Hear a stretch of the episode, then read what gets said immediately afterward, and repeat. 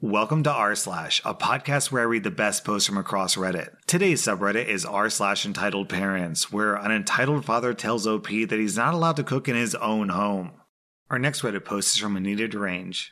I've written a handful of times about this particular entitled mom. She is notorious for being difficult. She refuses to lift or play with her own children, claiming she's too weak. She has five kids. She won't watch them or really do much. She relies on our family and her poor husband to raise them. She recently went to the doctor and swore that she was diagnosed with complex partial seizures, claiming that she was having seizures every five minutes. She said that her brain was essentially rebooting over and over, and that was why she couldn't do anything adult like. Now, I was skeptical because she had gone to the doctors on her own and her husband didn't know exactly what the doctor said. After weeks of medication, the drama goblin still hasn't cleaned her house, let alone any of the other changes she swore were coming. She just lays in bed and online shops all their money away. This can't be her fault. No, it must be that the medicine isn't working. She goes back to the doctor and they give her this kind of watch like device to wear for a bit. The device would track her seizures and alert her and them if she had a bad one. The drama goblin is sure that her brain is rebooting, and so there's no way to get her life back together. Instead of trying, she starts hounding her husband to have another baby. That'll fix everything, just like the last four did. But her husband doesn't want to do it anymore. He's overwhelmed with everything as it is. She told him that she doesn't care what he wants. I told him to secretly go get his tube snipped. He won't, but he needs to. Pretty soon, I'm sure I'll be making a post with the update Drama Goblin is pregnant. Anyway, on the Drama Goblin's follow up, her husband goes with her this time. He's concerned because of the things Drama Goblin has done or said. He showed the doctor some video he had of her seizures. The doctor tells the Drama Goblin that, according to the device she's wearing, she's not having seizures.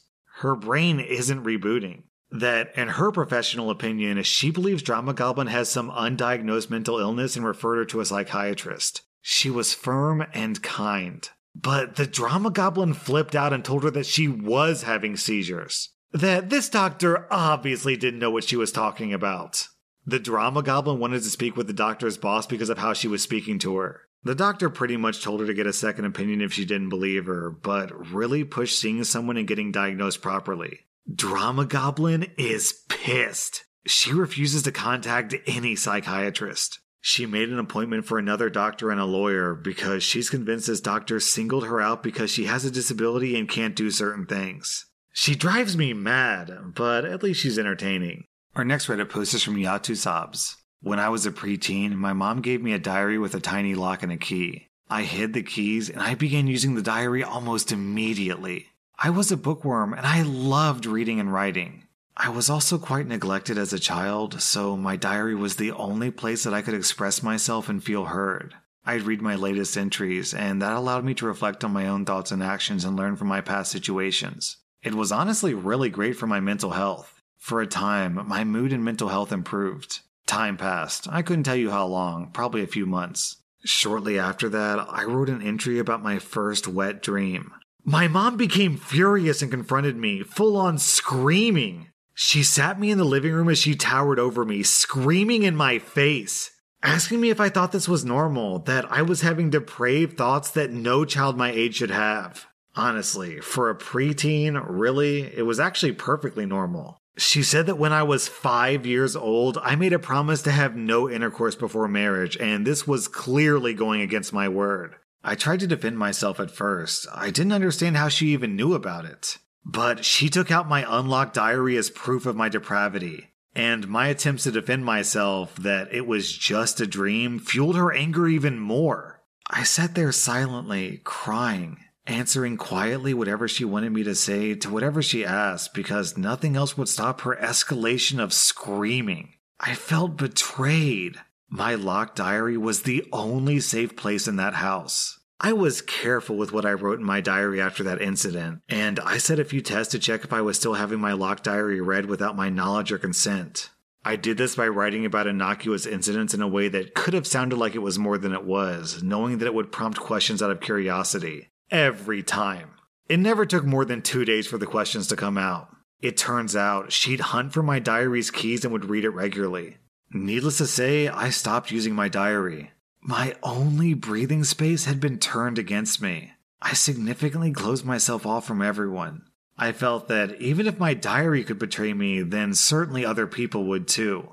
It was hard not writing. I no longer had an outlet for emotional or psychological relief. But I really couldn't trust anyone anymore. After a week or two without any new entries, mom asked why I had stopped using my diary. If I had dared, I would have rolled my eyes and asked, What do you think? But I knew better than to attract attention to myself, and I simply said that I lost interest.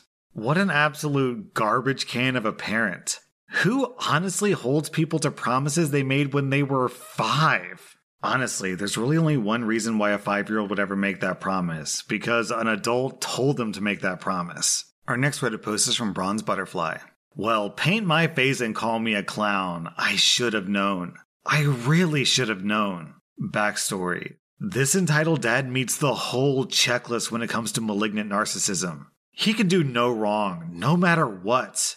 Everyone else is always wrong, whatever. He has to have the newest thing, the best thing. Nothing else is acceptable. To that end, he bought a brand new seven seater car five years ago. He treated that car better than me, honestly. I was the unfavorite of the family. Even though I tried my best to be useful, nothing was ever good enough. My younger half siblings, the household help, and my stepmother were allowed to treat me however they wanted.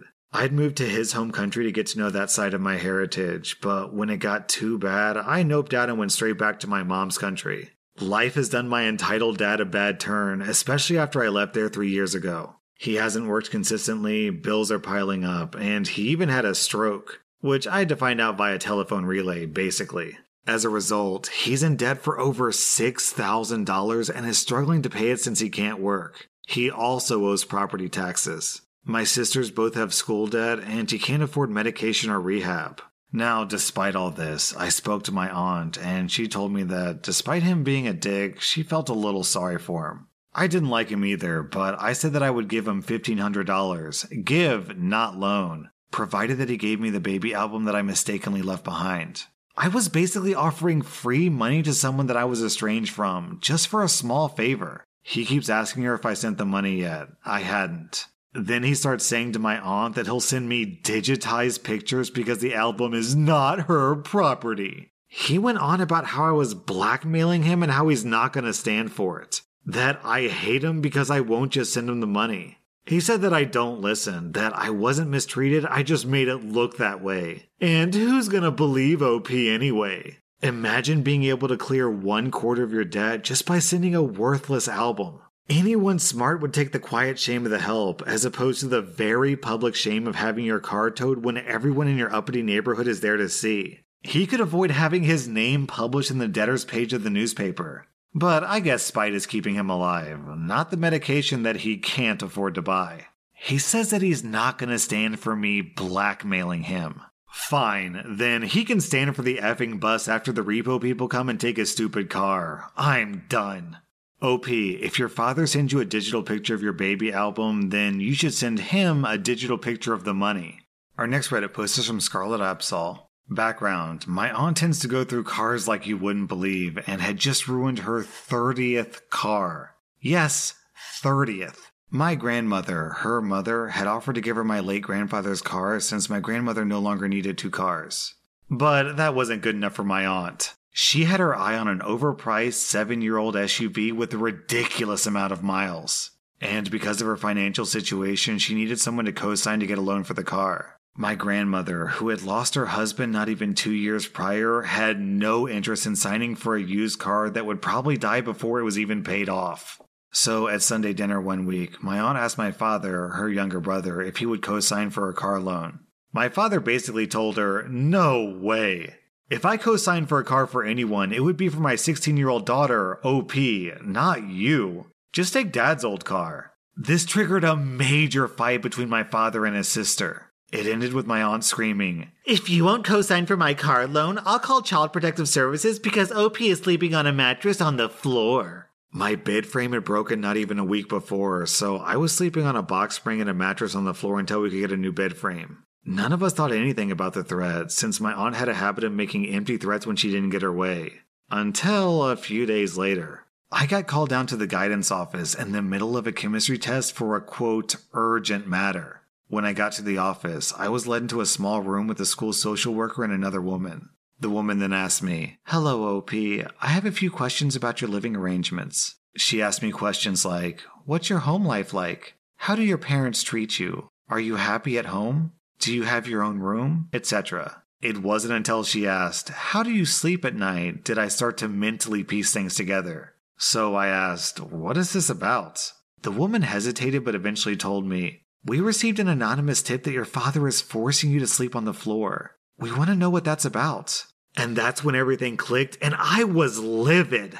I told the woman, I am not being forced to sleep on the floor. My bed frame broke about a week ago, so I'm currently sleeping on a box spring and mattress until my new bed gets delivered. I'll bet you any amount of money that my aunt was the person who made that anonymous tip because my father refused to co sign for her to get a new car. The woman from Child Protective Services looked stunned, then turned towards the school social worker and asked if they had a way of reaching my father to confirm things. Since the number they had was outdated, I took out my cell phone and gave them my father's work phone number. Unfortunately, I have no idea what was said during that conversation since I was sitting out of the room during that call, but it's safe to assume my father confirmed what I'd said. Once they got off the phone with my father, the woman came out, and the lady from CPS apologized to me. I told her I understood, she was just doing her job, and I went back to class.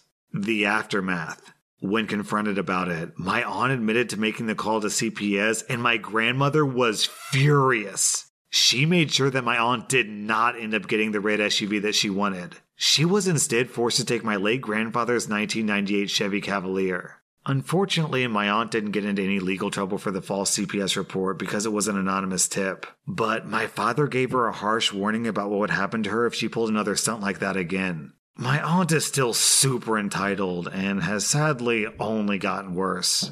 Our next Reddit post is from Nathan. A couple of nights ago, I was cooking for myself, which is a rare thing these days. Thanks, depression. I was making a pasta bake with a bacony tomato sauce that I wanted to try. It was going well, basically all finished. I was just waiting for the garlic bread to cook in the oven. Now, the extractor fan from my kitchen is on the wall right next to the sidewalk outside. So that's where it vents the heat and whatnot from cooking. I can also hear people's conversations through this hole, like word for word if the road is quiet. It can be funny sometimes. I'm about to check the oven when I hear a knock at my front window, and I see an angry looking dude staring at me. Like, he was standing so close to my front window that he could see me through the net curtains. I cautiously went to the door in my cooking apron with a large wooden spoon. What was I gonna do? Stir him? Are you cooking? Uh, yeah, some pasta. Can you stop? The smell is making my daughter feel ill. Uh, that's not my problem, sir. How dare you? It's making my daughter ill. Now stop it right now. Sir, I'm in my own home. I'm allowed to cook whatever I want. If the smell is making someone sick, then go away from the smell. Ugh! And the guy just stomps off. I return to the kitchen and continue cooking. When I get back to the kitchen, I can hear the dad through the extractor fan hole. He won't stop. He was very rude and he threatened me with a rolling pin. Oh, did I? A rolling pin? For making pasta? Sure. The next part was a little hard to hear. He must have walked further up or down the pavement or something because I couldn't hear it at all. I think he was on the phone to his poor, poor wife because not long after a woman came hurrying up to my window and tapped on it. Hello, my husband said you made my daughter sick. Miss, I was cooking my dinner in my kitchen. Your other half then banged on my window saying the smell made your kid sick. The mother said nothing and walked away in silence. I heard nothing from the fan hole, so I have no idea what happened. My dinner was good though, just a little dry because I was distracted. I love the mental image of like this guy's daughter doubled over on the sidewalk, sick and gagging. Meanwhile, this guy just completely ignored her so he could go yell at some stranger when any normal person would just pick up his daughter and leave. If a smell is making you sick, you don't yell at the smell, you leave the smell. That was r slash entitled parents. And if you like this content, be sure to follow my podcast because I put out new Reddit podcast episodes every single day.